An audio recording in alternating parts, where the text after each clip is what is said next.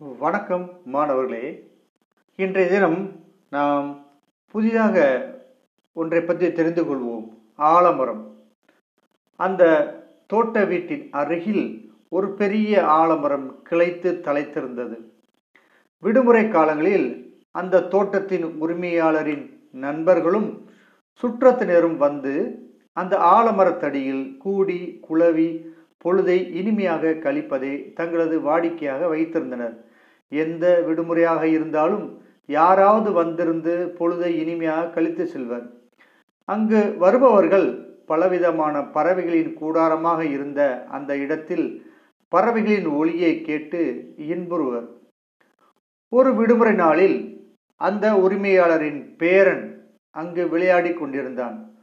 ஒரு பறவையின் எச்சம் அவன் மேல் விழுந்தது.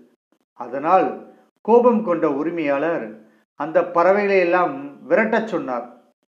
வேலையாட்கள் விரட்ட பறவைகள் தோட்டத்தில் உள்ள மற்ற இடத்தில் தங்கின. அங்கிருந்தும் விரட்டப்பட்ட பறவைகளை புதிய இடம் தேடி தங்கின. அடுத்த சில நாட்களில் பறவைகளின் ஒளியின்றி ஆரவாரமின்றி அமைதியாக இருந்தது. அந்த தோட்டத்தில் உள்ள ஆலமரம் பழுத்து இலைகளை உதிர்த்தது. நாளடைவில் அந்த தோட்டத்தில் ஒருவித மயான அமைதி தென்பட்டது. நண்பர்களோ சுற்றத்தினரோ அங்கு யாரும் வருவதில்லை.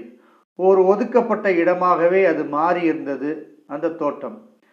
பசுமையாக அழகாக ஆரவாரமாக ஆனந்தமாக இருந்த நம் தோட்டம் இப்படி ஆனதற்கு காரணத்தை யோசித்த அந்த உரிமையாளர் பறவைகளை விரட்டச் செய்ததற்கு மிகவும் வருந்தினார்.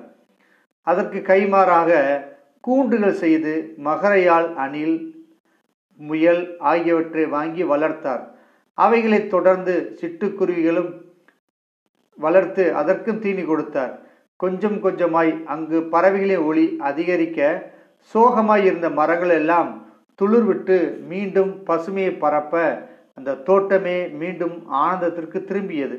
வாழ்வில் பறவை எச்சத்தை போன்ற நிகழ்வுகள் தொல்லையாய் தோல்வியாய் நமக்கு வரக்கூடும். அவற்றை துடைத்துவிட்டு எதிர்மறையாக சிந்திக்காமல் அடுத்து என்ன செய்ய வேண்டும் என்ற ஆக்கப்பூர்வமாக எண்ண வேண்டும். ஆக்கப்பூர்வமாக எண்ணும்போதுதான் ஆனந்தமாக மகிழ்ச்சியாக நாம் இருக்கக்கூடிய இருக்க முடியும். நன்றி.